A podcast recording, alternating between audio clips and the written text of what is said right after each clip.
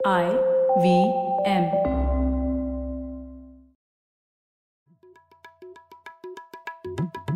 भाई हम हिंदुस्तानियों को बतियाना बड़ा पसंद है। बंगाली में अड्डा उड़िया में खोट्टी कन्नड़ा में हरटे और हिंदी में पुलियाबाजी। इस कला के लिए हमारी हर भाषा में एक शब्द है। हम तीनों तो अक्सर मिलकर पुलियाबाजी करते ही रहते हैं। तो हमने सोचा आपको भी इसमें शामिल कर लिया जाए। तो आइए प्रणय सौरभ और ख्याति के साथ करते हैं पुलियाबाजी। हेलो सौरभ, ख्याति। मैं सोच रहा था कि हम लोगों ने 200 से ज़्यादा एपिसोड किए हैं पुलियाबाजी पे, लेकिन हम लोग अपने आप को हिंदी, उर्दू पॉडकास्ट कहते हैं, लेकिन कोई भी पाकिस्तानी स्कॉलर नहीं आया है पुलियाबाजी में। ये तो सही बात नहीं है है ना? हाँ बिल्कुल, और हमारे काफ़ी पाकिस्तान से लिसनर्स भी हैं। हम जब देखते हैं लिसनर्स वगैरह ट्रैक करते हैं तो इंटरेस्ट रहता है हमारी भाषा जो है वो एक्सेसिबल है वहाँ के लिए लेकिन ये त्रुटि जो है वो हमको पूरी करनी चाहिए हम्म तो आज इस तो, गलती को हम्म। करने के लिए हमारे साथ कौन जुड़ रहा है बताइए जरा बिल्कुल। तो मुझे बेहद खुशी है कि आज पुलियाबाजी में हमारे साथ जुड़ रही हैं doctor Ayesha Siddiqa. Doctor Siddiqa research associate हैं सोएस साउथ एशिया इंस्टीट्यूट में और अगर भारत में किसी ने भी कुछ भी पढ़ा होगा आ, पाकिस्तान की फॉरेन पॉलिसी मिलिट्री पे तो उन्होंने डॉक्टर सिद्दीका के पेपर्स और किताब ज़रूर पढ़ी होगी। तो उनकी एक लेजेंडरी किताब है मिलिट्री इन जो 2007 में आई थी और 2017 में उसका दूसरा संस्करण आया था। और इस किताब ने काफ़ी हलचल की थी क्योंकि इसमें एक ऐसे विषय पर चर्चा की गई थी जो आज़ादी के बाद से आधे मतलब सेना द्वारा शासित एक देश में ऐसे विषयों पर बात की गई जो वर्जित माना जाता था। तो काफ़ी चीज़ें उस किताब में उजागर की गई। तो हमें लगा कि पाकिस्तान के जो राजनीतिक ढांचा है, उसे समझने की कोशिश करने का एक एपिसोड करना चाहिए और हम लोग फंडामेंटल से समझने की कोशिश करेंगे कि जैसे पाकिस्तान की मिलिट्री है उसका इकोनॉमिक रोल क्या है, किस तरीके से वो ऑपरेट करती है इकोनॉमिक रेल में तो उसी के लिए आज ये एपिसोड है। तो बहुत बहुत स्वागत है आपका पुलियाबाजी में doctor Siddiqa thank you so much बुलाने का मुझे। आपकी बहुत सारी मुश्किल हिंदी मुझे समझ नहीं आई, लेकिन कुछ समझ आ गई। बिल्कुल हाँ। तो शुरुआत करते हैं डॉक्टर सिद्धिका एकदम स्टार्टिंग से क्योंकि ये जो किताब है मिलिट्री तो ये पब्लिक फाइनेंस और डिफेंस एक्सपेंडिचर पे मतलब तहकीकात किया आपने काफ़ी रिसर्च और इन्वेस्टिगेशन वाला काम किया है तो इस विषय पर आपका इंटरेस्ट कैसे आया? और आपने ये किताब जब लिखी तो आपके मन में क्या चल रहा था कि इसको लिखा जाए? Okay okay. देखिए एक तो ये बताऊँ कि इससे पहले मैंने एक किताब लिखी थी जो कि आर्म्स प्रोक्योरमेंट डिसीज़न मेकिंग पे थी। यानी कि हथियार कैसे खरीदता है पाकिस्तान और उसमें कन्वेंशनल वेपन्स और उसमें cost of weaponisation so defence economy का वो इशू जो था वो पहले डिस्कस हुआ था। तो जब वो किताब लिख ली जो कि 2001 में आई तो उसके बाद नेचुरल एक चीज़ थी to look at nuclear weapons programme अब जब न्यूक्लियर वेपन्स प्रोग्राम देखना शुरू किया तो पहला जो ख्याल आया कि उसकी न्यूक्लियर वेपन्स की जो फाइनेंस है वो कहाँ से है? तो ज़रा देखा जाए तो ख्याल आया कि अच्छा पाकिस्तान कहाँ से लेता है? क्योंकि जो डिफेंस बजट है, उसमें इतनी स्पेस नहीं थी कि वहाँ से न्यूक्लियर प्रोग्राम के खर्चे उठ, बहुत सारे उठाए जाए। तो मैंने देखना शुरू किया तो इन कॉपरेट ये जो मिलिट्री कॉपरेट स्ट्रक्चर है, उसके देखना शुरू किया। तो जब मैं, मैंने बहुत सारा वो देखा तो मुझे न्यूक्लियर वेपन प्रोग्राम में बिल्कुल इंटरेस्ट खत्म हो गया बिकॉज़ आई थॉट कि ये तो ज़्यादा एक गहरी चीज़ है और ये ज़्यादा इम्पोर्टेंट है। नॉट जस्ट के पाकिस्तान के हवाले से, बल्कि दुनिया भर के हवाले से, पहली बात। दूसरी ये कि ये मुझे लगा कि जो स्टेट का पॉलिटिकल स्ट्रक्चर कहीं भी है और वो डिफेंस की इकोनॉमी को इस इनफॉर्मल इकोनॉमी को सपोर्ट करता है और कैसे सपोर्ट करता है उसको देखना बहुत ज़रूरी है। सो so, मैंने मिलिट्री इंक में अगर आपने नोट किया हो तो मैंने छह डिफरेंट सिविल मिलिट्री रिलेशंस के मॉडल उसमें दिए हैं कि दुनिया भर में जहाँ जहाँ होता है वहाँ सिविल मिलिट्री रिलेशन कैसा है वो इम्पैक्ट करता है कि मिलिट्री कितना जिसे कहते हैं ना कि इकोनॉमी में इंक्लूड करती है। और फिर उसका इफ़ेक्ट क्या है उसको समझने की कोशिश की। पाकिस्तान उसकी एक केस स्टडी थी। सो so, मुझे लगा कि ये ज़्यादा एक दिलचस्प चीज़ है और मैंने उसमें जो एक फंडामेंटली एक चीज़ की जो कि लोग मिस कर जाते हैं इस एक्साइटमेंट में कि जी देखो पाकिस्तान में आ, क्या हो रहा है। वो ये है कि ये जो इकोनॉमी है military economy military business mil milbus ये एक बिल्कुल सेपरेट डिफेंस इकोनॉमी है। ये डिफरेंट जॉनरा है, ये बहुत एक डिफरेंट किस्म है डिफेंस इकोनॉमी की, जिसमें वेलफेयर के नाम पे, जिसमें एक यू नो इनबिल्ट उसमें डायमेंशन है एक्सप्लॉयटेशन की, जहाँ भी हो रहा हो। चाहे वो अमेरिका में हो जर्मनी यूके में हो या ईरान में हो या चाइना में हो या पाकिस्तान में हो जहाँ भी वो होता है एक अ क्रिमिनलिटी इन बिकॉज़ ये पब्लिक सेक्टर से पैसे लेके जा रहा है। तो ये था और उसमें जो एक सो कॉल्ड मैंने मैट्रिक्स डेवलप किया उसमें लेटिन अमेरिका के बहुत सारे मुल्क इजिप्ट है इजिप्ट में भी ऐसा होता है हमारे रीजन में म्यांमार में होता है। सो so, सब चीज़ें ये जो मिलिट्री इकोनॉमी है, उसको देखने की कोशिश की। और और आपने ऐसा सेंसिटिव टॉपिक हाँ आपने इतना सेंसिटिव टॉपिक लिया, आयशा जी? तो मतलब उस समय और आपने अपने सेकंड एडिशन में मेंशन भी किया है कि उसी साल में मुशर्रफ जी ने इमरजेंसी भी लागू की थी। तो आप ये भी बताइए कि मतलब इतना मुश्किल टॉपिक हैंडल करना पाकिस्तान में आपको, आपका कैसा एक्सपीरियंस रहा? और उसके बाद आपको कुछ दिक्कतें आई? आपका आपको ऐसा हुआ कि मैं थोड़ा इंग्लैंड में ज़्यादा टाइम स्पेंड करूँ पाकिस्तान में कम ऐसा सोचना पड़ा या किस तरह से रहा आपका एक्सपीरियंस देखिए किताब के आने के फ़ौरन बाद तो बहुत सारे थ्रेट्स भी आए कि मुझे ट्रीजन का मुकदमा मुझ पे चलाएँगे एंड बहुत सारी सोशल लाइफ जो थी ना बिल्कुल खत्म कर दी। कोई आता नहीं था कोई दोस्त बहुत करीब आते थे तो रात को अंधेरे में छुप छुप के आते थे। हम्म।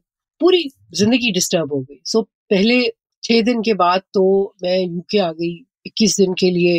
मेरे मियाँ ने कहा उन्होंने कहा देखो अगर तुम्हें अंदर बंद कर दिया तो मैं क्या करूँगा? तो चलो चलते हैं जैसे कहते हैं ना क्लियर द हेड बाहर बैठ के। हम्म। फिर उसके बाद मैं वापस आ गई पाकिस्तान में ही थी मैं। उसके बाद फिर इनको ये है कि फौज को एक गुस्सा है मेरे खिलाफ जो कि रहता है। वो कहते हैं ना कि माए बच्चों को डरा के सुलाती हैं कि वो सो जाओ ना तो वो जिन आ जाएगा। तो हम्म। फौजियों के घरों में मेरा ऐसा ही नाम है कि वो आयशा सिद्दीका आयशा सिद्दीका वाली किताब ना लिखना। तो हाँ। उसके बाद बहुत सारे लोगों को यही ताना दिया कि अच्छा उस वाली किताब ना लिखना। और फिर उसके बाद इतना अनकंफर्टेबल किया कि जैसे कहते हैं ना मैं इंग्लैंड आई और वापस जा नहीं सकी अपनी मर्ज़ी से नहीं। सो जैसे कहते हैं ना कि मुश्किलात तो मुश्किलात ये है कि घर छुट गया। अपनी मर्ज़ी से नहीं किसी और की कहने पे। बात यह है कि यू नो इट वाज बिल्कुल जब मैं लिख रही थी कभी सोचा नहीं कि इसके कॉन्सिक्वेंसेस क्या होंगे। बिकॉज़ मेरा था कि ये एक स्कॉलरली वर्क है। हम्म। बुरा भला हम्म। कहेंगे इल्ज़ाम लगाएँगे कि जी देखो इसने गद्दारी की। लेकिन कभी ये नहीं सोचा था कि घर छुड़वा देंगे या इतना ज़्यादा कोई हाइपर एक्टिविटी करेंगे। बड़े इल्ज़ाम लगे शुरू के दिनों में कि जी ये तो हिंदुस्तान से पैसे लिए थे इसने और ज़ाहिर इंडिया का नाम आया और इंडिया ने इसको इंग्लैंड में घर लेके दिया। मैं आज तक इंतज़ार कर रही हूँ कि इंडियन गवर्नमेंट वाला घर जो है कहीं मिले या नज़र आए मिलना तो दूर की हाँ। बात। सो so, जो टिपिकल होता है मतलब कि किसी भी मुल्क में जब कोई नापसंद कोई काम करे इस्टेब्लिशमेंट के तो जो गद्दारी के सारे इल्ज़ाम लगते हैं वो लगे आपके यहाँ भी लगते हैं लोगों पे। मुझ पर भी लगे। सो हम्म। so, कभी नहीं सोचा था कि ये वाली इसकी होगी रेपिकशन होगा। दूसरी बात यह है कि दीवानगी भी तो कोई चीज़ होती है ना। मतलब कि ऐसे हम्म, काम हम्म। मैं समझती हूँ कि वो जो एक मैडनेस है बिकॉज़ मुझे अच्छी तरह याद है और मैं बहादुर नहीं हूँ कोई बिल्कुल भी। जब दोस्त मुझे कभी कहते हैं कि भाई तुमने बड़ा बहादुरी का काम किया तो मैं कहती हूँ कि यह दिमाग दिमाग बहादुरी और बेवकूफ़ी में बड़ी थिन लाइन होती है। Maybe I maybe I am on this side but I मैं एक काम कर रही थी एक दोस्त के दफ्तर गई हुई थी तो वहाँ उसके और दोस्त भी बैठे हुए थे गपशप मार रहे थे। तो मेरे साथ मेरी किताब की आउटलाइन थी मैं उस पर काम कर रही थी। तो एक दोस्त ने कहा कि अच्छा दिखाओ क्या कर रही हो? मैंने उसे दिखाई पकड़ाई उसने देखी उसने कहा देखो अगर तुमने ये कर ली ना तो सुन तो समझो कि तुमने मुल्क का कर्ज अदा कर दिया। And somehow back of the mind ये बात कहीं शायद रही जिसकी वजह से ये बेवकूफ़ी हो गई। और वैसे मैं ये पूछना चाहता था डॉक्टर सिद्दीका ये किताब पाकिस्तान में अभी पब्लिश हुई क्या? और उर्दू वर्जन इसका जो इकतसादियात अस्करी पाकिस्तान ये पब्लिश हुआ या है नहीं, मिल, नहीं, मिलेगा ये, किसी ये, को पाकिस्तान देखिए उर्दू में जो छपी थी वो थी खाकी कंपनी। अच्छा। और वो देखिए इसका ये है कि कहीं कि जो बड़े शहर हैं वहाँ एक आध जगह मिल जाती है किताब। एक जमाने में बिल्कुल ड्राई अप हो गई थी। मतलब ये कि जिस तरह दारू की बोतल दुख छुपा छुपा के देते हैं उस तरह ये किताब। लिफाफों में लपेट के दिया करते थे।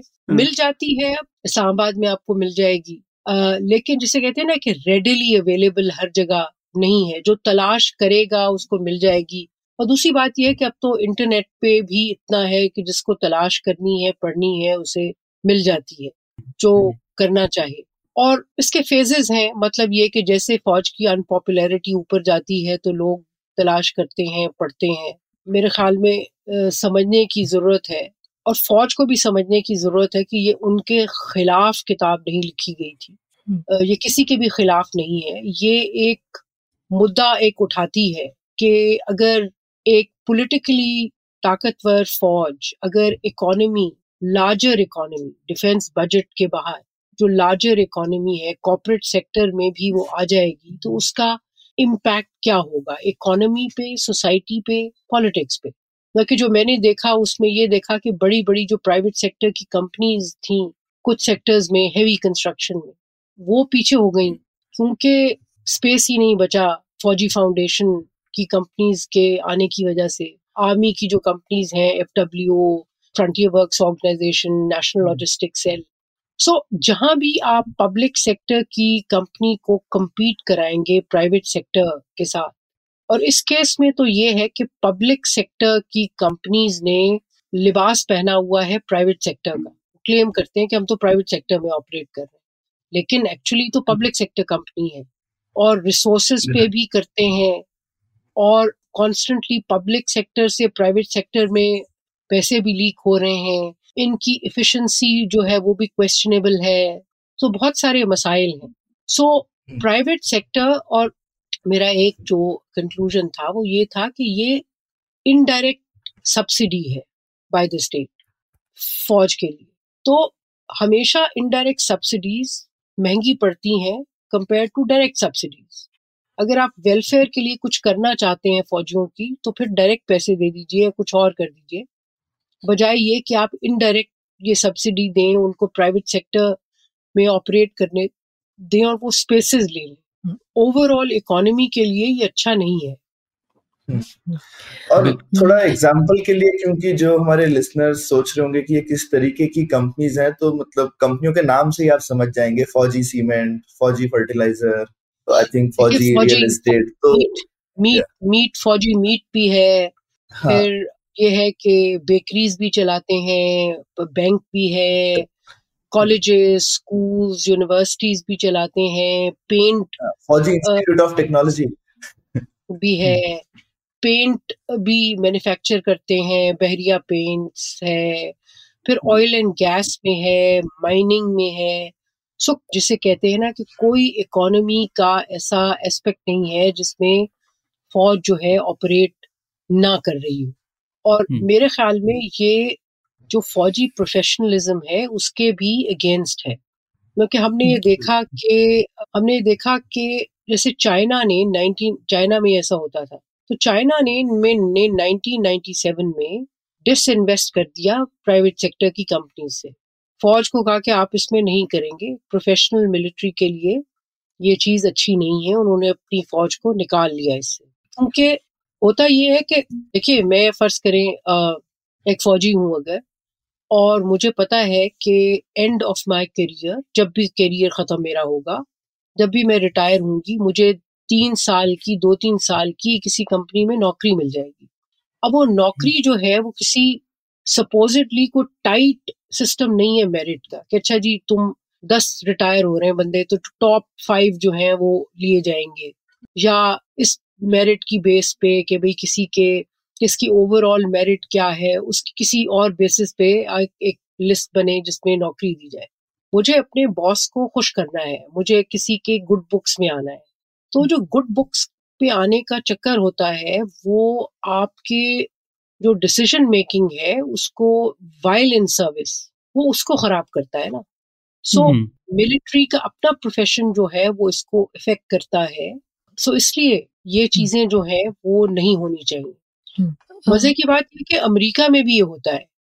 अमेरिका में ऐसा नहीं होता कि हर कंपनी में वहाँ प्राइवेट मिलिट्री कंपनीज़ है पीएमसी और पीएमसीज भी उतनी ही मसले हैं उनके जितने कंपैरेटिवली जितने आप देखें कि पाकिस्तान में होते हैं मतलब ये कि वहाँ भी मैं एक फौजी हूँ, मैं, मुझे गवर्नमेंट ने ट्रेन किया, पैसे मुझ पर लगाए, एक से से एक ब्रिज की सिक्योरिटी है मेरे जिम्मे राइट फिर उसके बाद मैंने रिटायरमेंट ले ली अर्ली अर्ली रिटायरमेंट ले ली और एक कंपनी में भर्ती हो गई प्राइवेट कंपनी में, जिसने गवर्नमेंट से उस ब्रिज की सिक्योरिटी का कॉन्ट्रैक्ट लिया four five times the price मतलब ये कि अगर मुझे वो दस रुपए दे रहे हैं मेरी टोटल टेन रुपीज़ पे मेरे लग रहे हैं उस ड्यूटी के लिए तो प्राइवेट कंपनी को हंड्रेड रुपीज़ देंगे वही सिक्योरिटी की जॉब करवाने के लिए।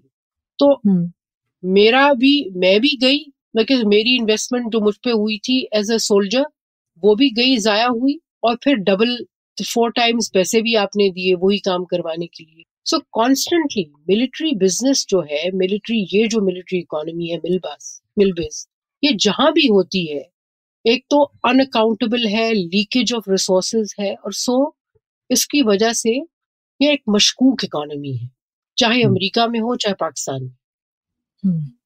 जैसे कि आपने कहा, डॉक्टर सिद्धिका एक तो है जो क्राउडिंग आउट इफ़ेक्ट होता है, वो इस इस चीज़ में तो और इंटेंस हो जाता है, क्योंकि public sector companies private sector में हो तो वैसे ही प्लेयर और अंपायर एक है तो प्राइवेट सेक्टर दूर रहेगा, और इस, यहाँ पे तो अंपायर और प्लेयर के पास गन भी है तो प्राइवेट सेक्टर तो उससे और ही दूर भागेगा। तो इस मामले में क्राउडिंग आउट इफ़ेक्ट तो एक समझ में है लेकिन जैसे कि आप कह रहे थे, मिलबस में हर मिलिट्री शायद एक कुछ लीगल बिज़नेस करती है, कुछ क्वाजाई लीगल करती है और कुछ इलीगल बिज़नेस करती है। तो इस पाकिस्तान के केस में लीगल बिजनेसेस कम है शायद और इलीगल और क्वाजा लीगल बिजनेसेस बहुत ज़्यादा हैं। तो ये किस तरीके से हुआ? क्या कारण है इसका? क्या रीजन है इसके? देखिए जब शुरू में हुआ तो 1950s में बरतानिया ने जब मुल्क हिंदुस्तान पाकिस्तान छोड़ा तो वॉर वेटरन्स फंड जो था उसमें पाकिस्तान का भी हिस्सा आया हिंदुस्तान का भी आया। तो जो हिंदुस्तान का आजकल भारत है आप शायद तो भारत का जो हिस्सा था वो तो शायद वो डिस्ट्रीब्यूट हो गया जिनका था हिस्सा। पाकिस्तान का जो हिस्सा था वो आर्मी ने लिया और उन्होंने कहा कि भाई आजकल इंडस्ट्रीज़ है नहीं तो हम इसमें इन्वेस्ट करेंगे। तो पहली ट्राई सर्विस तीनों सर्विसेज़ के लिए एक फाउंडेशन बनी थी फौजी फाउंडेशन 1954 में। और उसमें उन्होंने इंडस्ट्रीज़ में इन्वेस्ट किया। सो so, एक ज़रूरत के तहत एक चीज़ शुरू हुई। लेकिन फिर आगे जाके उसकी रीजंस उसकी वजह मुख्तलिफ़ हो गई। सो हम्म। so, लालच की वजह से शायद नहीं शुरू किया, लेकिन बाद में आप ये देखें कि एक तो एक जो सबसे बड़ा रीजन है वो है एटोनमी हम कर सकते हैं, हमें एक सोर्स ऑफ़ इनकम चाहिए, जिसके लिए हम उधर हाथ मत फैलाएँ सिविलियन गवर्नमेंट की तरफ़। कोई भी गवर्नमेंट हो सिविलियन गवर्नमेंट हो, उनकी तरफ़ हमें देखना ना पड़े। और मज़े की बात यह है कि पाकिस्तान की जो मिलिट्री है, उसका सारा बजट पेंशन से लेके पर्सनल कैपिटल सब कुछ गवर्नमेंट देती है सरकार देती है। लेकिन उसके बावजूद कोई खुला छुट्टा पैसा जेब में जो होना चाहिए उसके लिए भी वो देखना नहीं चाहते। सो उन्होंने कहा कि ये हमारे बिज़नेस फिर हम्म। लालच फिर जो एरोगेंस है कि भाई इंश्योरेंस के बिज़नेस में आ गए कि अच्छा हमारे तो बहुत सारे लोग इंश्योर होते हैं। तो हम क्यों ना इससे अपना ही बिज़नेस खोल लें बजाय ये कि किसी और को देने के। हम अपना ही खोल लें। पेंट्स बहरिया ने कहा कि अच्छा हमारी शिप्स पेंट होती हैं। तो बजाय किसी को और को देने के हम अपना ही खोल लेते हैं। सो so, चार लोगों के जेब में भी पैसा गया। सो so, ये मुख्तलिफ़ रीजंस हैं।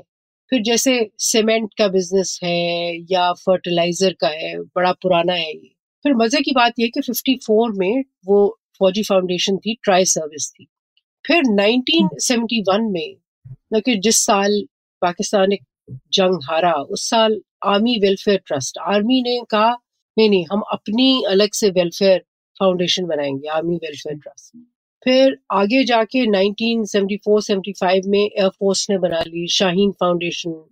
फिर उसने कही 1981 में नेवी ने अपनी बना ली उसके अलावा जब जब भी ये हुआ है कि यू नो जब भी मसलन 1980s में नेशनल लॉजिस्टिक सेल सो 1980s में बहुत ज़्यादा प्रॉब्लम था कराची पोर्ट पे, जिसके वजह से शॉर्टेज हो गई वीट की। तो उस वीट की शॉर्टेज को रेलवे के की सप्लाई के सिस्टम में कोई प्रॉब्लम था, उसको ठीक करने के बजाय इन्होंने अपनी दुकान डाल ली। क्योंकि नेशनल लॉजिस्टिक सेल जो है इस वक्त एशिया की one of the largest cargo transport company है। कोई तीन हज़ार के करीब ट्रक हैं और इस किस्म के जो है चीज़ें हैं। सो so, इन्होंने फिर ये है कि कराक्रोम हाईवे बन रही थी। तो उसमें जो इंजीनियर्स थे जो कोर ऑफ़ इंजीनियर्स उन्होंने अपनी दुकान डाल ली। फ्रंटियर वर्क्स ऑर्गेनाइजेशन बन गई।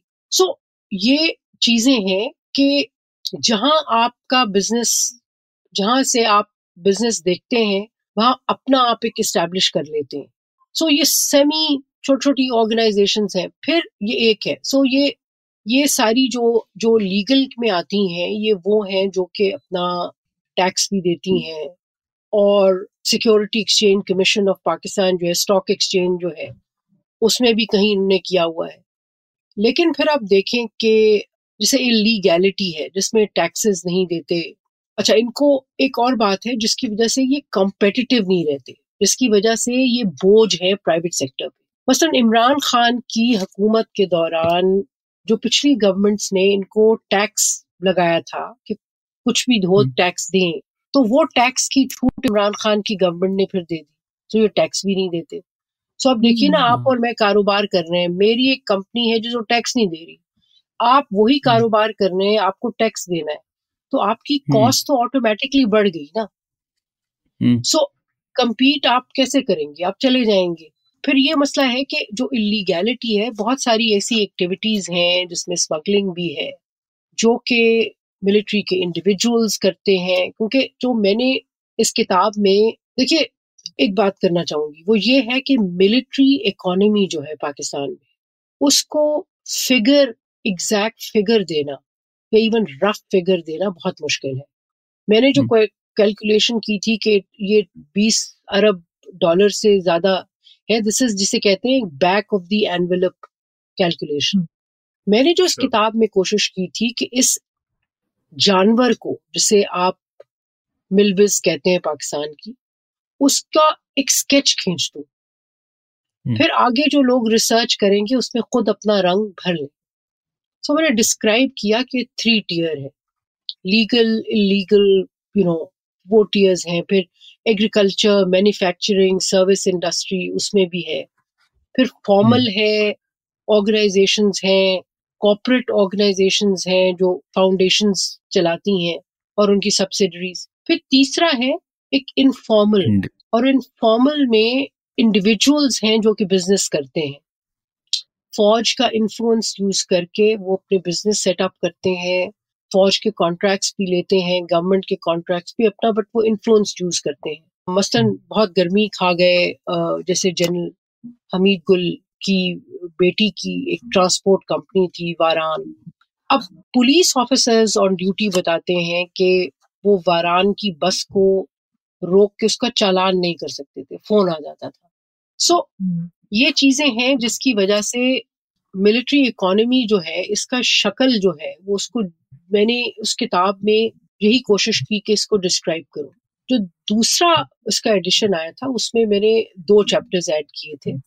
एक तो ये था कि उसको अपडेट किया था जनरल राहील शरीफ के ज़माने तक और देखा था कि और कहाँ कहाँ मतलब कि जब मैंने पहला एडिशन लिखा और उसके बाद से 2007 से 2017 तक 18 तक इन्होंने रियल एस्टेट में भी बहुत एक्सपेंशन की। अब डिफेंस हाउसिंग अथॉरिटी एक बहुत बड़ी कंपनी है। हर जगह जो है हर छोटे और बड़े शहर में उन्होंने एक हाउसिंग अथॉरिटी स्कीम बनाई हुई है। पैसे कमाते हैं। वो हाउसिंग स्कीम बड़ी इंटरेस्टिंग है कि अगर आप फौजी हैं तो आप टैक्स नहीं पे करेंगे। अगर आप सिविलियन हैं और खरीदते हैं तो आप टैक्स पे करते हैं। सो so, वो टैक्स भी एक जैसा नहीं है। सो so, एक्सपेंशन दूसरा चैप्टर जो मैंने ऐड किया था वो था फ्रॉम मिलिट्री इंक यानी military incorporated to media incorporated because इस अरसे में इन्होंने मीडिया में भी बड़ा एक्सपैंड किया है। अपना इन्फ्लुएंस भी अपना पावर भी। और ये समझने की बात है कि ये सिर्फ़ इकोनॉमी की बात नहीं है ये पावर की और पॉलिटिकल पावर की बात है। सो so, इकोनॉमी जो है ये जो मिलबज है ये फ़ीड करता है पॉलिटिकल पावर को। ये एक एक साइकिल है। मतलब कि आपकी इकोनॉमिक ताकत या एक्सप्लॉयट करने की ताकत जितनी बढ़ेगी आपकी पॉलिटिकल पावर उतनी बढ़ेगी और जितनी आपकी पॉलिटिकल पावर बढ़ेगी आपकी लालच और एक्सप्लॉयटेशन जो है वो फिर बढ़ेगी। सो एक पूरा साइकिल है।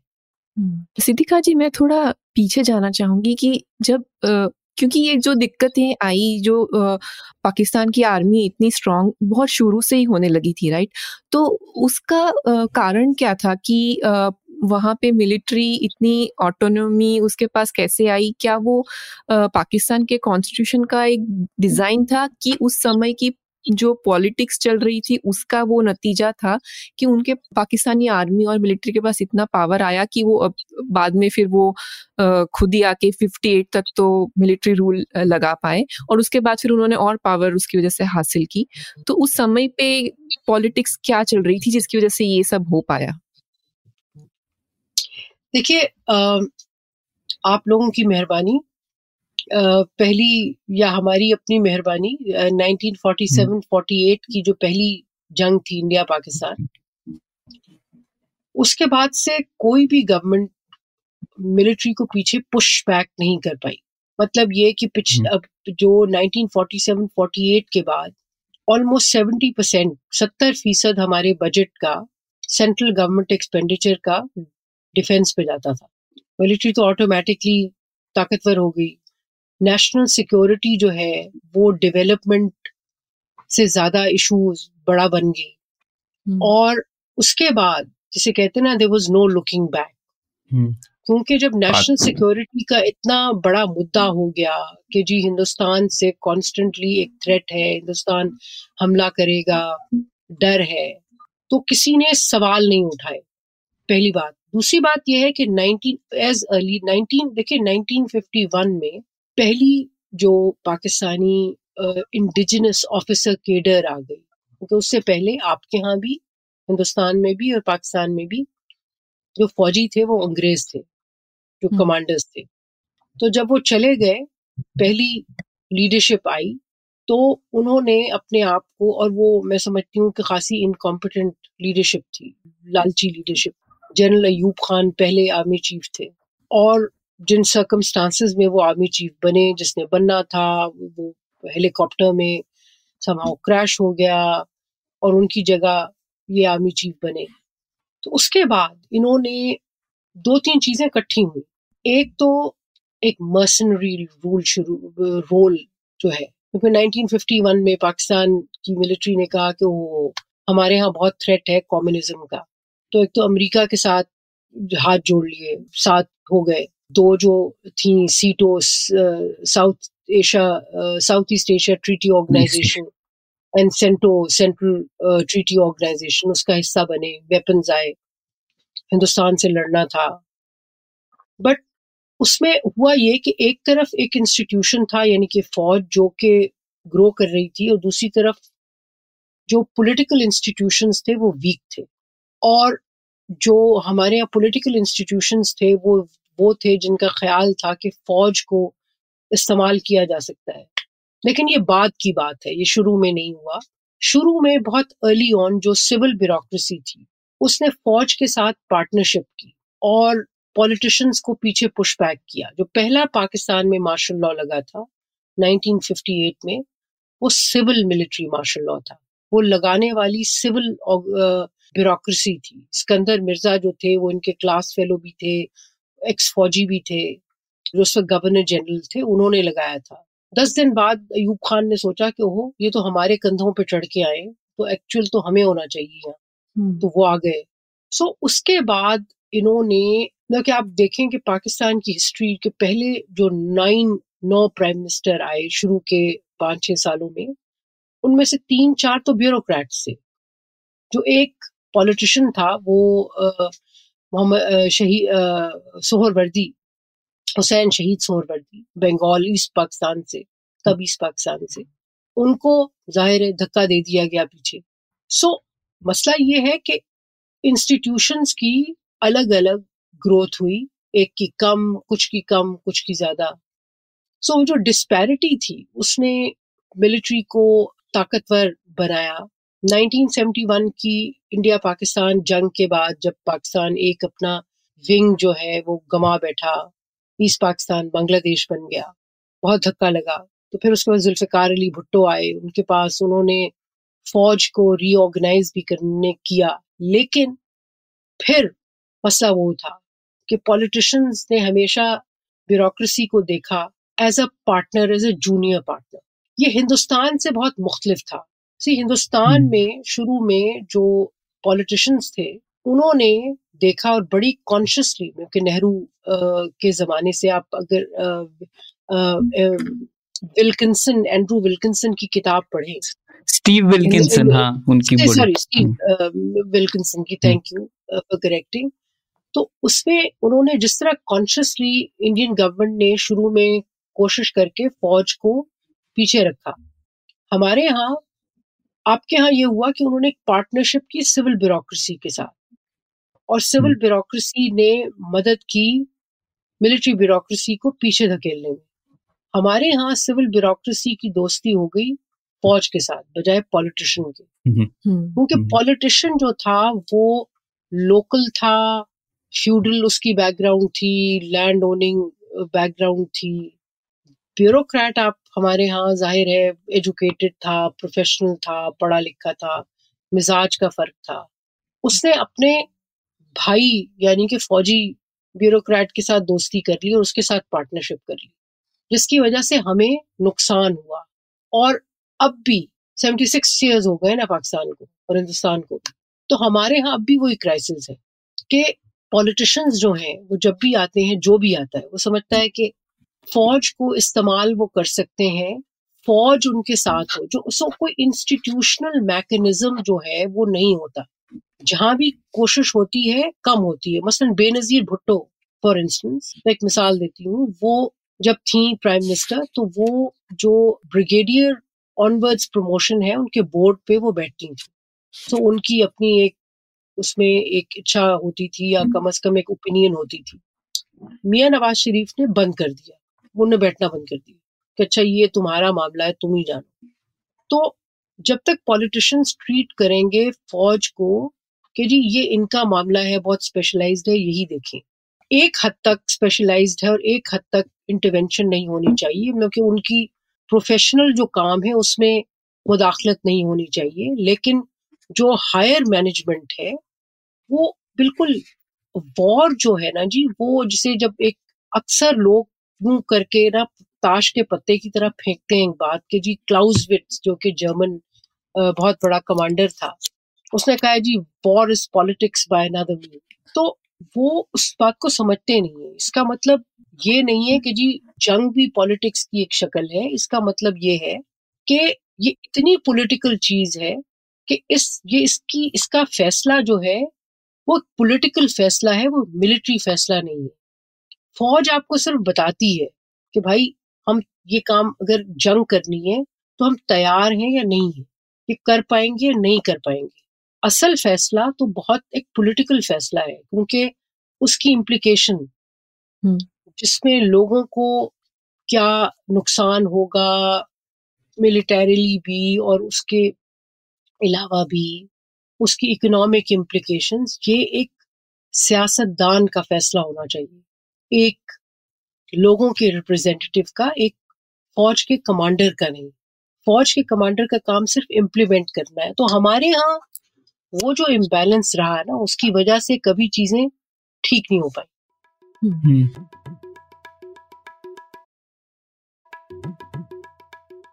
तो आयशा जी एक आई मीन मैंने और लोगों से भी सुना है कि जब हिंदुस्तान पाकिस्तान बने, पाकिस्तान ऑब्वियसली एक छोटा मुल्क था हिंदुस्तान के कंपैरिजन में तो परसेंटेज वाइज पाकिस्तान की आर्मी बहुत बड़ी थी और उनका बजट भी बहुत बड़ा था। और हिंदुस्तान का काफ़ी कम था हिंदुस्तान के मुल्क के साइज़ के हिसाब से। तो ये ये चीज़ आप इससे सहमत है क्या? इस वजह से बहुत फ़र्क पड़ा कि एक नए देश में अचानक से एक बहुत पावरफुल ऑर्गेनाइजेशन आ गई जो कि बहुत बड़ी थी और फिर वो अपने आप को परपेचुएट करने लगी। आर्मी कभी अपने आप को छोटा तो करती नहीं है तो फिर इतना ज़्यादा बजट जाने लगा क्योंकि शुरू में अंग्रेज़ों ने इतनी ज़्यादा साइज़ की मिलिट्री पाकिस्तान को दे करके ना चले ना ना गए। ना नहीं नहीं नहीं नहीं नहीं नहीं नहीं नहीं नहीं बिल्कुल नहीं। देखिए अच्छा। फ़र्क सिर्फ़ इतना पड़ा था बल्कि ये कि रिसोर्सेज भी डिस्ट्रीब्यूट ठीक नहीं हुए न कि जब जो अपना डिफेंस स्टोर्स थे जो बटने थे हिंदुस्तान पाकिस्तान के। बहुत सारे हिंदुस्तान ने पाकिस्तान को दिए भी नहीं थे। मसला ये नहीं था कि साइज़ साइज़ का एक, छोटा एलिमेंट है। पाकिस्तान की फौज एथनिकली डाइवर्स नहीं है। देखिए जो चीज़ इंडियन लीडरशिप ने की थी शुरू में वो ये थी कि इतनी डाइवर्सिटी कर दी कि कू करने का कोई सोच भी नहीं सकता था। हमारे यहाँ बहुत अरसे तक प्री प्रीडोमिनेटली अब भी पंजाब जो है, वो मोर देन फिफ्टी परसेंट पचास फ़ीसद से ज़्यादा फौज जो है, वो पंजाबी है। पिछली दफ़ा जब जनरल अभी आसिम मुनीर बने तो उस वक्त ख्याल में कोई भी नॉन पंजाबी जनरल रन में नहीं था। सब जो को कमांडर्स थे, बाजवा साहब के होते हुए भी कमर जनरल कमर जावेद बाजवा के होते हुए पूरे सबको कमांडर्स वो थे पंजाबी थे। So predominantly Punjab ethnic ethnic balance आपके यहाँ ठीक रहा, हमारे यहाँ नहीं रहा। और ये कॉन्शियसली आपकी लीडरशिप ने किया, हमारी कर नहीं पाई। मैं इसको थोड़ा कॉम्प्लेक्सिटी के नज़रिए से देखना चाह रहा था, क्योंकि कॉम्प्लेक्सिटी में जैसे हम देखते हैं पाथ डिपेंडेंस बहुत मैटर करता है और इनिशियल कंडीशंस बहुत मैटर करते हैं। तो ये जो 1948 वाला, वाली जंग थी शायद, उस वजह से भी मिलिट्री का जो प्रेजेंस था पाकिस्तान में वो बढ़ा और फिर इस तरीके से पार्ट डिपेंडेंस हो गया। और भारत में जैसे कि आपने कहा कि हम लोग लकी थे शायद कि जो मिलिट जो सिविलियन लीडरशिप थी वो कंट्रोल कर पाई इसको उस वक्त। और उस वजह से आ, हम लोग उसी पाथ पर नहीं गए। नहीं तो शायद सेम चीज़ें होती। लेकिन इस इस किताब में मेरा सबसे फेवरेट चैप्टर है लैंड कंट्रोल वाला और द न्यू लैंड बैलेंस किस तरीके से जो इंडिविजुअल्स हैं वो लैंड में अपना उनका अथॉरिटी रहता है। तो उसके बारे में बताइए ना डॉक्टर सिद्धिका, क्योंकि हम लोगों ने सुना है कैनाल कॉलोनीज होती हैं और मिलिट्री कंट्रोल कर लेती हैं। डीएचए के बारे में सुना है।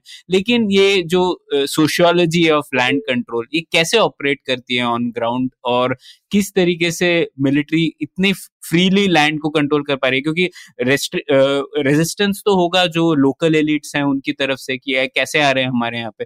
तो ये कैसे नेगोशिएट होती है? नहीं नहीं नहीं नहीं नहीं। मज़े की बात यह है कि जैसे मैं खुद साउथ पंजाब से हूँ तो मैंने वहाँ के जो बड़े लैंड ओनर्स थे तो उनसे पूछा, उनके इंटरव्यूज़ भी हैं इस किताब में। तो मैंने उनसे पूछा कि, भाई बताओ क्योंकि चोलिस्तान जिस सो आपकी तरफ़ राजस्थान है, हमारी तरफ़ जो है, वो थर है सिंध में, फिर हमारे यहाँ आके चोलिस्तान पंजाब में, साउथ पंजाब में बन जाता है। तो वहाँ लैंड एलोकेशन होती है। सो होता ये ये है डेजर्ट थोड़ा डेजर्ट वाला एरिया साउथ डेजर्ट वाला। हम्म। तो लेकिन वो सारा डेजर्ट नहीं है। मतलब ये कि साउथ पंजाब का जो एरिया है बहावलपुर मसलन ये ब्रेड बास्केट है पाकिस्तान की पंजाब की डेफिनेटली तो वहाँ भी आप लैंड एलोकेट करते हैं। तो मैंने उनसे पूछा मैंने कहा यार ये आप देते हैं लैंड आपको इतराज नहीं? उन्होंने कहा नहीं नहीं नहीं देखो हमारे यहाँ पानी का इशू है। तो हम्म। इनकी वजह से हमारे यहाँ पानी मिल जाता है। सो so, बड़ा लैंड ओनर तो अपने उसमें देखता है ना। देखिए हम्म। अभी मैंने एक पेपर खत्म किया है उम्मीद है कि छप जाएगा। कानगी इंडाउमेंट हम्म। कर रही है। दुनिया में ये जो मिलिट्री मिलबिज के जो मुख्तलिफ़ हैं मॉडल्स हम्म। हैं उनको लेके मुख्तलिफ़ रीजन तो मैंने एक चैप्टर किया है श्रीलंका बांग्लादेश एंड पाकिस्तान पे। अच्छा। कि यहाँ इन मुल, मुल्कों में प्राइवेट सेक्टर क्या कर रहा है? I mean is there a push back so private sector का मसला ये है कि प्राइवेट सेक्टर को जितनी छोटी स्पेस में सुकेड़ दिया गया है वो वहाँ से मिलिट्री को ऑब्वियस धक्के नहीं दे रही। So sociology of land distribution है ना उस पर भी यही मसला है। कि हम्म। अंदर से लोग जो है वो प्रोटेस्ट कर रहे हैं। लोग बिल्कुल प्रोटेस्ट करते हैं क्योंकि देखिए आप पाकिस्तान की जो पंजाब की बहुत सारी जो फौज है वो तीन डिस्ट्रिक्ट से आती है। पूरे पंजाब से भी नहीं आती। अब बाद में न कि मुशर्रफ जनरल मुशरफ के बाद इन्होंने अर्बन एरिया से भी लाहौर से गुजरावाला से भी आनी शुरू हो गई फैसलाबाद से। उससे पहले मेनली ये तीन डिस्ट्रिक्ट से है। क्योंकि आपको सारे जो जन, जनरल मिलेंगे पाकिस्तान के वो तीन डिस्ट्रिक्ट्स में से ही होंगे। जेहलम है चकपाल है और गुजरात है।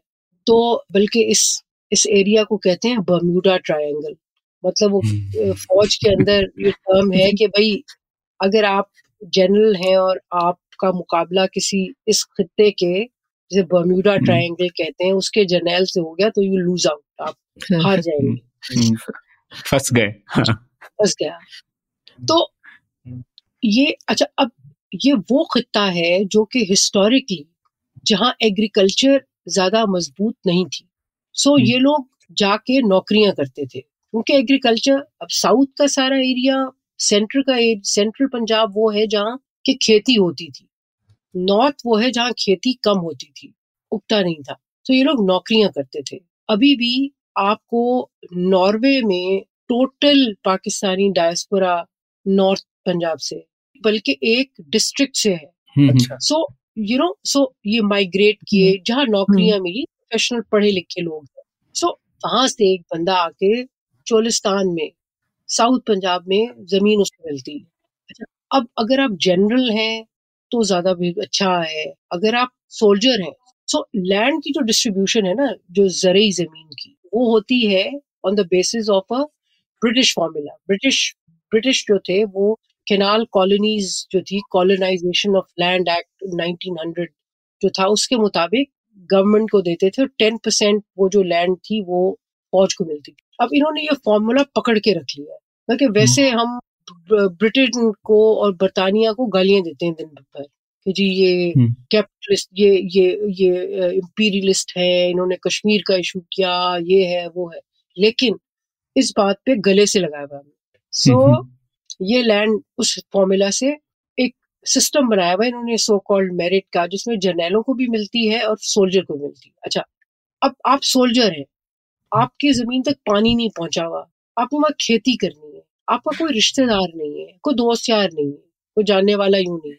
एक आप मतलब के यूँ समझिए कि आप तमिलनाडु से आप बिहार में आ रहे ठीक है? क्या मन लगेगा? सो आप हम्म। फिर कहते हैं कि अच्छा बेच देते हैं। चलो इससे पैसे मुझे मिल जाएँगे। सो आप उस ज़मीन को बेच देते हैं। अब खरीदने वाला कौन है? खरीदने वाला गरीब आदमी नहीं है।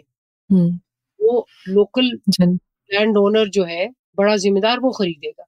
सो आप स्ट्रेंथनिंग कर रहे हैं बड़े ज़िम्मेदारी की, बड़े फ्यूडलिज्म की उस एरिया में और जगहों पे। अगर आप जनरल हैं क्योंकि मैंने खुद जाके देखा था जनरल मुशर्रफ और उनके साथ जनरल जैदी, उनके ज़मीन तो वहाँ उनको दिए थे फिफ्टी फिफ्टी एकर्स थे।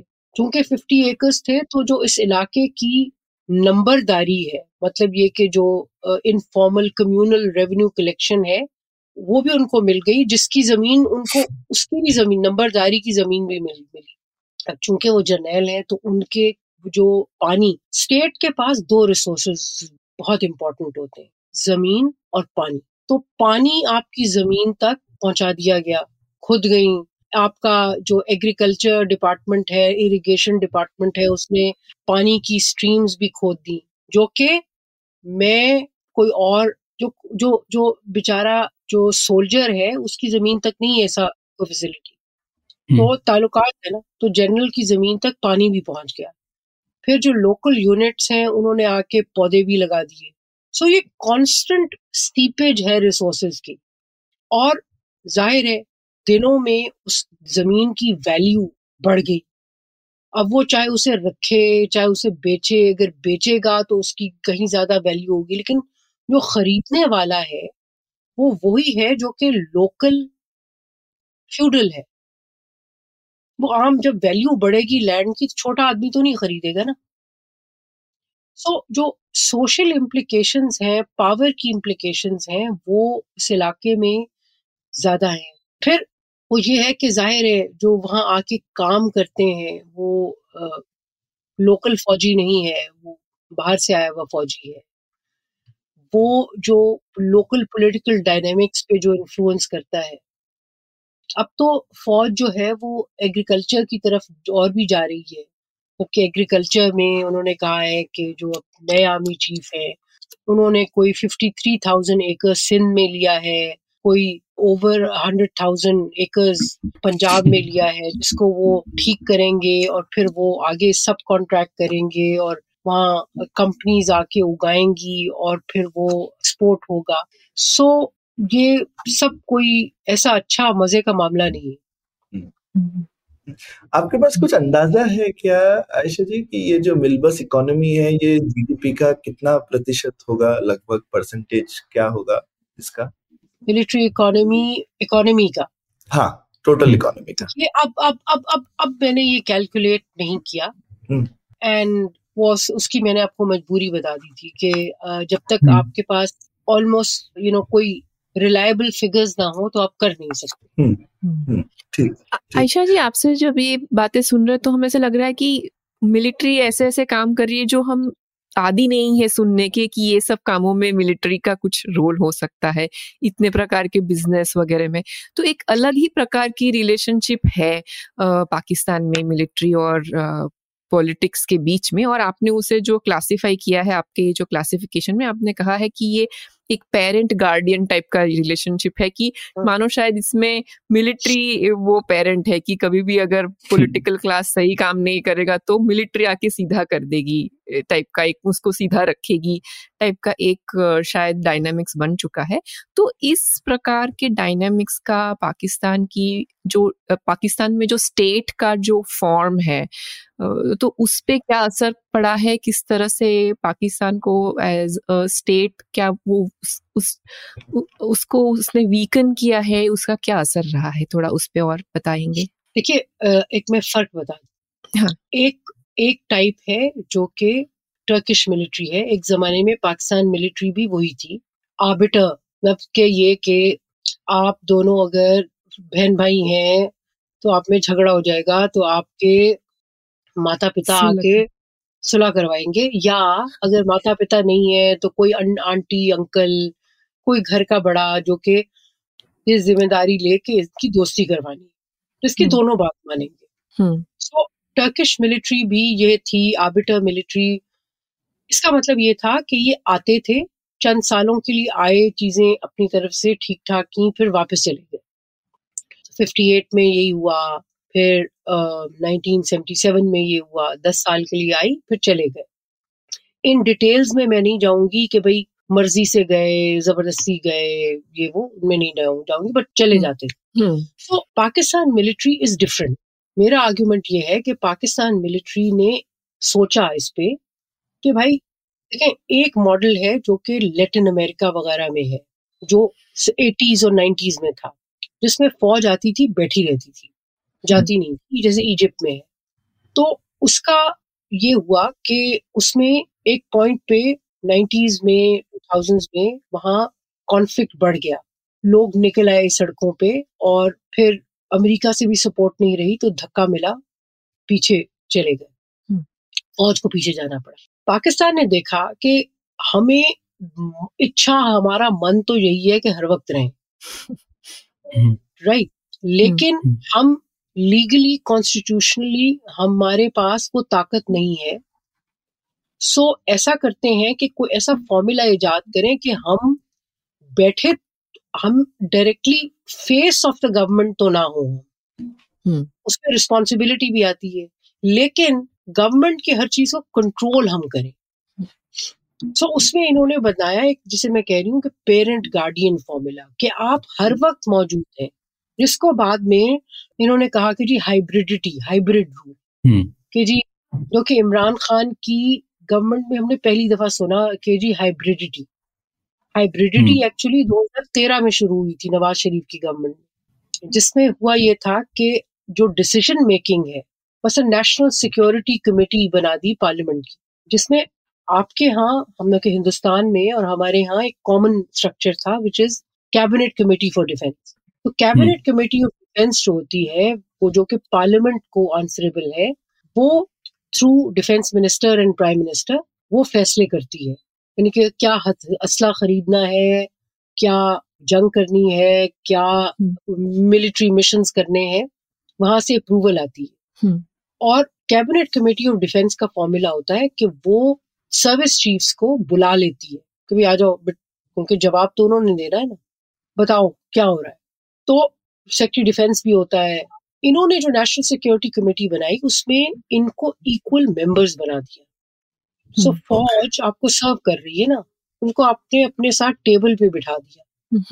और फिर एक्सपैंड करते गए उनका रोल कि अब जैसे स्पेशल इन्वेस्टमेंट फैसिलिटेशन काउंसिल जो है जो कि पब्लिक सेक्टर को प्राइवेटाइज करना और पब्लिक सेक्टर एसेट्स बेचने की रिस्पॉन्सिबिलिटी और फॉरेन डायरेक्ट इन्वेस्टमेंट लानी जो है अब उसमें ना सिर्फ़ कि आर्मी चीफ उसके उसकी जो प्राइमरी बोर्ड है उसके मेंबर हैं बल्कि ऑपरेशनल लेवल पे भी एक लेफ्टिनेंट जनरल बैठा हुआ सो so, अब तो जो आपकी गवर्नमेंट है वो एक पेरेंट की तरह हर जगह मौजूद है कि तुमने डेट करना है ना तो मैं बस बैठ के मैं देखूँगी मैं देखूँगा क्या बातें कर रहे हो। To keep an keep an eye on you तो बिल्कुल उसी तरह पेरेंट की तरह वो कॉन्स्टेंटली बैठे हैं। एक टोटली डिफरेंट रोल है और उसमें जब हम कहते हैं ना कि जी बैरिक्स में जाओ हम्म। वो और भी फिर बड़ा मसला बन बन जाता है। अब बैरिक में कैसे जाएँ? क्योंकि आप टेक्निकली बैरिक में बैठे हैं लेकिन आप बैरिक में नहीं बैठे कि आप तो साथ में बैठे हैं। हम्म। और आप इतना ज़्यादा इन्वॉल्व हो गए हैं डे टू डे गवर्नेंस में।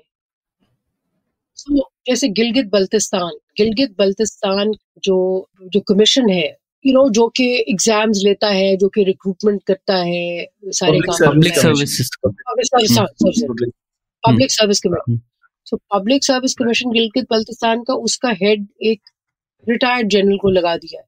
सो so, हर हम्म। इस वक्त जो क्रिटिकल ऑर्गेनाइजेशन है पाकिस्तान में उसमें या कोई रिटायर्ड या कोई सर्विंग फौजी बैठा है। सो so, हर जगह उनकी इन्वॉल्वमेंट है। अब ज़ाहिर है उसके अपने अपने पॉलिटिकल मसाइल होते हैं। उसमें ये है कि पहले लोग फौज को इतना बुरा भला नहीं कहते थे। कहते थे कि हाँ ये फौज ये ये पॉलिटिशियन बहुत बुरे हैं बहुत बदमाश है। फौज आती थी जिस जमाने में पावर में होती थी तब गालियाँ पड़ती थी। अब हम्म। जो है लोगों को समझ आने लगा है कि नहीं ये कभी भी पावर से बाहर नहीं रहते। हाँ। और नेचुरली नेचुरली वो जो एंजाइटी है वो परेशानी है जो दुख है वर्सेस फौज वो बढ़ेगा हम्म। तो इसमें मैं ये सोच रहा था डॉक्टर सिद्दिका कि अभी जैसे 14 मार्च के बाद पिछले साल से जो प्रोटेस्ट चल रही हैं वगैरह, बाहर से हमें कभी कभी ऐसा लगता है कि जो पाकिस्तानी मिलिट्री की लेजिटिमेसी थी, और जैसा आप कह रही थी इकोनॉमिक पावर से पॉलिटिकल पावर आ रहा था पॉलिटिकल पावर से लेजिटिमेसी आ रही थी तो बाहर से ऐसा लगता है कि लेजिटिमेसी पर काफ़ी धक्का लगा है, और अब लोग ओपनली आर्मी को क्वेश्चन कर रहे हैं मीडिया में या फिर कभी कभी स्ट्रीट्स पर भी। तो क्या ये आपको लगता है बदलाव आया है? क्या पाकिस्तान मिलिट्री की legitimacy is at an all time low कि हम लोग कुछ ज़्यादा ही सोच रहे हैं, ऐसा नहीं है और पहले भी ऐसा हुआ है? देखिए, पहले ऐसा यू नहीं हुआ, या यूँ कहले हुआ है ईस्ट पाकिस्तान में हुआ है। ईस्ट पाकिस्तान जो हिंदुस्तान की जंग जो है वो अपनी जगह। लेकिन फैक्ट इज़ कि 51 परसेंट पाकिस्तान की population walked out on the idea of Pakistan because के फौज ने इतना ऑपरेशन किया।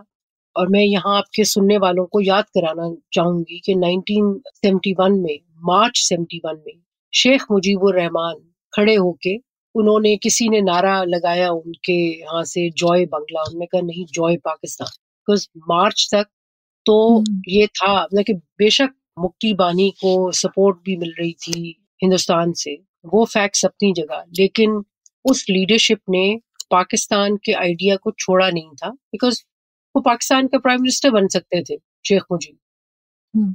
सो उन्होंने ये नहीं कहा था मार्च 1971 मतलब कि वो पाकिस्तानी पुलिस ऑफिसर्स जो कि ढाका में थे वो इस बात को कहते हैं कि मुजीब अभी तब तक भी सोच रहा था पाकिस्तान के कॉन्टेक्स्ट में।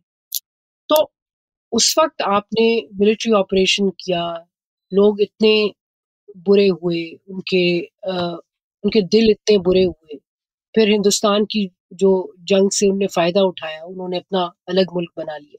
पाकिस्तान में जिसे कहते हैं ना बिटरनेस बिल्कुल बढ़ गई है। मतलब कि मुझे अच्छी तरह याद है जब मैंने बल्कि मिलिट्री के बाद तक बाद में की बात करती हूँ 2016 17 18 की बात कर रही हूँ ये जो पाकिस्तान तहरीक इंसाफ इमरान खान वाले यार गालियाँ मुझे देते थे एक्चुअली गालियाँ मतलब कि इतनी इतनी गंदी बातें करते थे कि आपको क्या बंदा बताए। अब वो पलट के कहते हैं नहीं नहीं नहीं सॉरी आप ठीक थी हम गलत कह रहे हैं। अच्छा हम्म, उससे पहले वो हर उस शख्स को जो कि फौज के के बारे में क्रिटिसाइज करता था या बात करता था वो गालियाँ देते थे। हम्म, मेरा मानना ये है कि यस फौज को क्रिटिकली उसको क्रिटिसाइज करने वाले उस पर बात करने वाले उनकी तादाद बढ़ गई है। हम्म, लेकिन वो लोग जो समझते हैं कि फौज के पास ताकत है और फौज के पास ही ताकत है और वो उसी की मदद से आप ताकत में आ सकते हैं। क्या उसमें फ़र्क पड़ा है? तो जवाब है नहीं। इमरान हम्म। खान भी आज यही सोचते हैं कि भाई इमरान खान ने बिल्कुल चैलेंज किया है फौज को। बिल्कुल इसमें मानने की बात दूसरी बात नहीं है। लेकिन वो भी यही बात करते हैं कि भाई उनकी पार्टी भी कि भाई अगर ये जर्नैल ना हो या दूसरा हो हम ताकत में आ जाए और हम इनको इस्तेमाल अपने एडवांटेज के लिए करें। मुस्लिम लीग नून नवाज़ शरीफ की वो भी फौज के कंधे पे चढ़ के आना चाहते हैं। पीपल्स पार्टी का भी यही हाल है। सो so, अच्छी फौज अब अब मसला ये पड़ गया है कि अच्छा ये अच्छी फौज है ये बुरी फौज है। हम्म, सो हर किसी ने अपने कोने बना लिए ये अच्छी फौज है ये वाला ना जर्नैल और ये ये अच्छी फौज है ये बुरी फौज है। सो so, ये एक नई चेंज आई है। सो so, जिसे कहते हैं ना कि लाइन जो पहले मोटी होती थी ये मुझे अच्छी तरह याद है। मैं पाँच साल की थी 1971 की वॉर जब हुई है। ये हार के आए थे। हमें हम्म, जंग। लेकिन जब ट्रक गुजरते थे और आई रिमेम्बर कि हम लाहौर के बाहर एक छांगा मांगा नेशनल पार्क था तो यू नो पिकनिक के लिए जाते थे। तो मैं मेरे कजिन हम लोग भरे होते थे गाड़ी में। तो हम लोग का मुकाबला होता था कि कौन ज़्यादा आर्मी ट्रक को वेव करेगा। सो फ्रॉम दैट पॉइंट जब हमने इनकी हार के बावजूद इनको सवाल नहीं किए और इनको वेव किया टू नाउ जब बच्चे सोशल मीडिया पे इनको बुरा भला कहते हैं बात होती है इनके खिलाफ बात होती है तो ये एक थिनिंग ऑफ़ लाइन जो है वो बिल्कुल हुई है। हम्म, ये बिल्कुल ऐसा हुआ है। लेकिन क्या इनके बाहर कोई सोच रहा है? क्या पाकिस्तान एक तहरीर स्क्वायर जैसे बड़े इवेंट के लिए तैयार है? नहीं अभी नहीं। हम्म। एक पॉलिटिकल लीडरशिप एक एंजाइटी एंजाइटी का वो लेवल नहीं पहुँचा कि लोग इनको खड़े होके या समझे कि नहीं जो भी हो जाए इनका हमने इनको हमने धक्का देना है। अभी हम वहाँ तक हम्म। पहुँचे नहीं।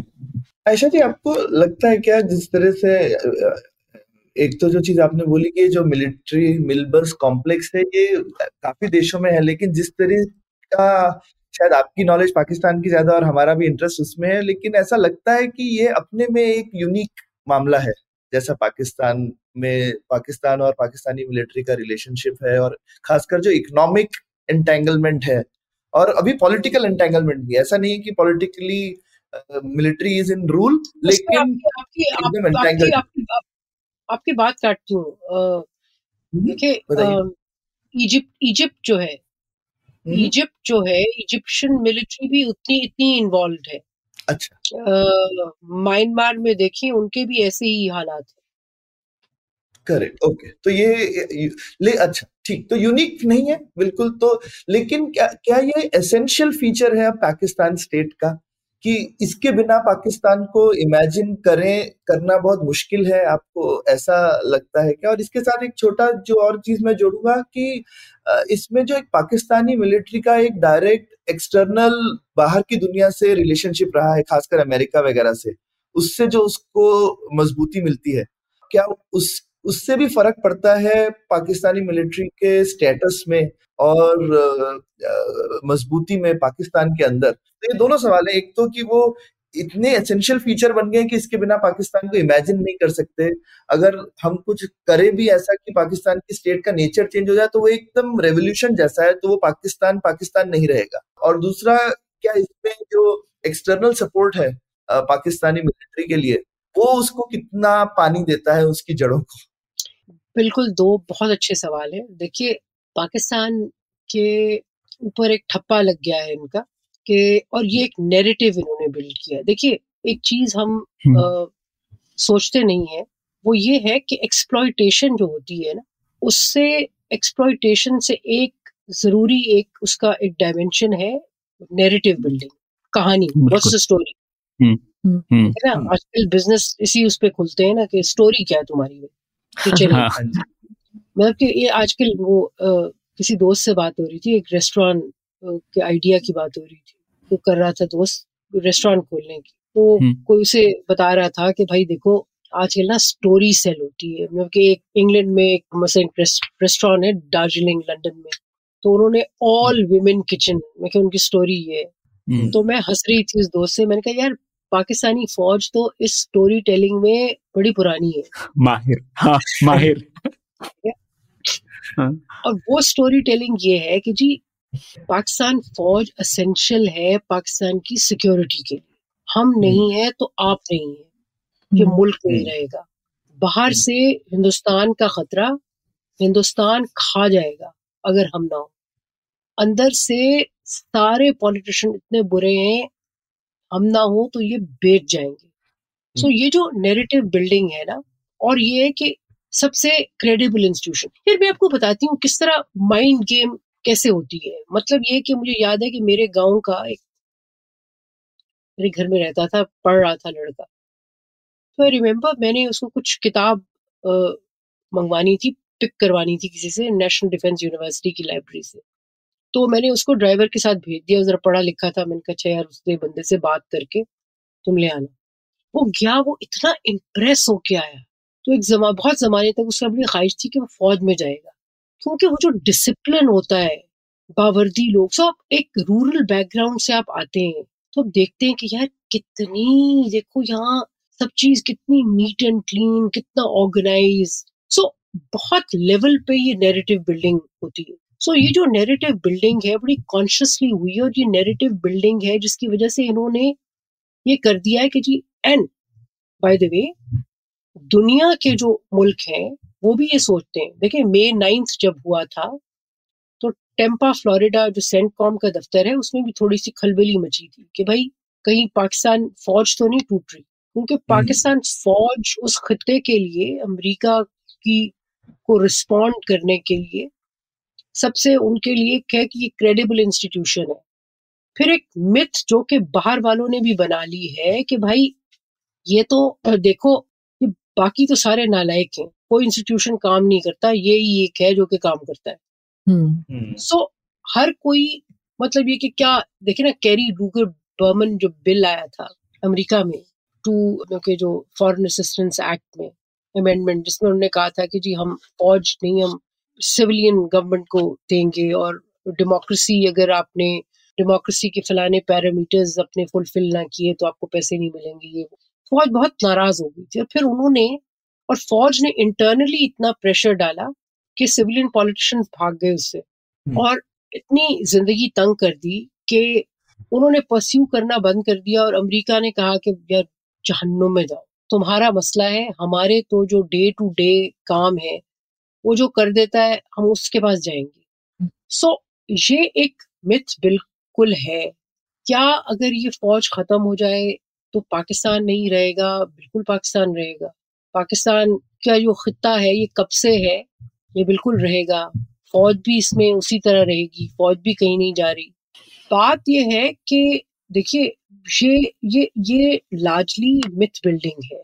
इनको भी मैं समझती हूँ फौज को भी एक ब्रेक चाहिए और पाकिस्तान को भी एक ब्रेक चाहिए इस किस्म के जो एक स्क्यूड रिलेशनशिप है, जो एक पावर डायनेमिक्स है वो पावर डायनेमिक्स उस वक्त तक ठीक नहीं होंगी जब तक पॉलिटिशियंस इकट्ठे मिलके इंस्टीट्यूशनली इस फौज को पुशबैक नहीं करेंगे। यू नो वो जो मियाँ नवाज़ शरीफ ने किया कि एक आ रहा है आर्मी चीफ दूसरे को लगा दिया, इस किस्म के या आईएसआई को मिनिस्ट्री ऑफ़ इंटीरियर के नीचे डाल दो, ये सब वो वाले काम है जिससे आप कमज़ोर होंगे ये नहीं कमज़ोर होंगे। हम्म। आप अपने आप को ओवर एक्सपोज कर लेते हैं वेरी क्विकली देखिए मैं समझती हूँ कि वो जो आपका और मैंने पार्टली उसका जवाब दे भी दिया कि बाहर वाली जो फोर्सेस हैं तो बात ये है कि ये इम्बैलेंस जो है ये तो रहेगा। और आप ये देखें कि लातीनी अमेरिका में साउथ अमेरिका में लेटिन अमेरिका में जब तक अंदर से मेजर पुशबैक नहीं आया अमेरिका ने भी नहीं साथ छोड़ा था। पाकिस्तान की फौज एक मर्सनरी फौज भी है यानी कि बहुत जमाने फिफ्टी से ये अमेरिका के साथ काम करते रहे हैं। अभी भी ये तैयार हैं चाहते तो यही है कि अमेरिका के लिए काम करें। हम्म।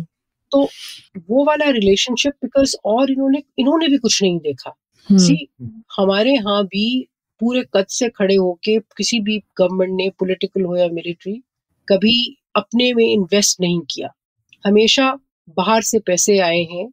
पाकिस्तान की मर्सनरी इकोनॉमी है। ये एक एक रेंटियर स्टेट है रेंट सीकिंग स्टेट है अनफॉर्चुनेट हम्म। बाहर से किराया मिलता है तो हम चलते हैं। तो जब तक ये ठीक नहीं होगा बहुत सारे मसाइल उसी तरह रहेंगे। हम्म। तो आयशा जी एक लास्ट सवाल ये होगा कि आपको इसमें कोई आशा की किरण दिखाई देती है कि कोई तरीका आपको दिखाई देता है जहाँ पे मिलिट्री कॉम्प्लेक्स जो ये बना है वो डिसमेंटल हो पाए और क्या डेमोक्रेसी को वापस स्ट्रेंथन होने का मौका मिले पाकिस्तान में? ये कैसे हो सकता है? अगर हो सकता है तो वो कैसे हो पाएगा? देखिए, फौज जो है, एक ताकतवर इदारा है पाकिस्तान में। वो कैसे अपना रोल चेंज करेगी? एक ही तरीका होता है, जब आप उसकी कॉस्ट बढ़ाएँगे। अभी तक तो कॉस्ट नहीं बढ़ी हुई ना। मैं आपके इमरान खान ने बुरा भला कहा क्रिटिसाइज किया, आपने उसको बंद कर दिया, उसकी जगह आप और ले आए। उनके मियाँ नवाज़ शरीफ के भी सपोर्टर्स हैं ना। और इकोनॉमी जो है, वो भी, हमारा मसला ये है कि एक पाकिस्तान की जो एक सोशो इकोनॉमिक्स है, ये प्री कैपिटलिस्ट इकोनॉमी है। मतलब ये कि इसमें फ्यूडलिज्म का एलिमेंट भी है, पूरी कैपिटलिस्ट इकोनॉमी भी नहीं है। सो so, उसकी वजह से पेट्रनेज की हर जगह ज़रूरत पड़ती है। हम्म। बहुत ज़्यादा।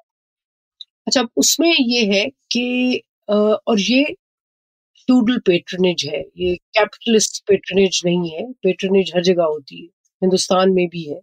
तो होता ये है कि उसकी वजह से आपकी डिपेंडेंस जो है एक तो रहती है इस पे। सो so, वो हमारे यहाँ जो मसाइल हैं स्ट्रक्चरल मसाइल जो हैं वो अभी उसी तरह है। सो so, कोई कॉस्ट नहीं बढ़ाता आपका प्राइवेट सेक्टर नहीं बढ़ाता आपके यहाँ पॉलिटिशियन नहीं बढ़ाते। सोसाइटी सिविल सोसाइटी मतलब कि मुशरफ के जमाने में जितनी भी एनजीओ आई थी उसमें उनकी फौज के साथ इन्वॉल्वमेंट है। आपके यहाँ पाकिस्तान में कोई ऐसा थिंक टैंक नहीं जो कहे जी हम इंडिपेंडेंटली इनसे काम करते हैं।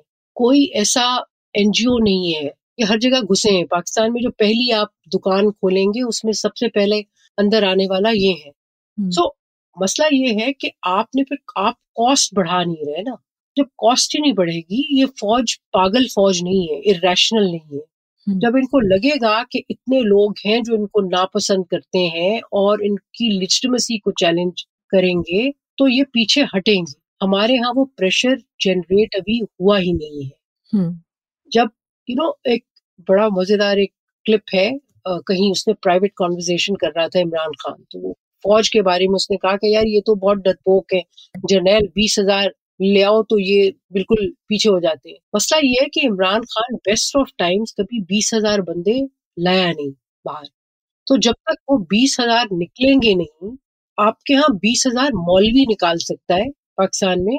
अभी कोई political mainstream political party नहीं लाती।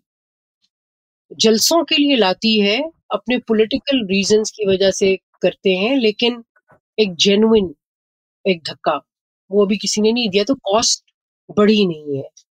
जब तक वो नहीं होती, पीछे नहीं हटेंगे।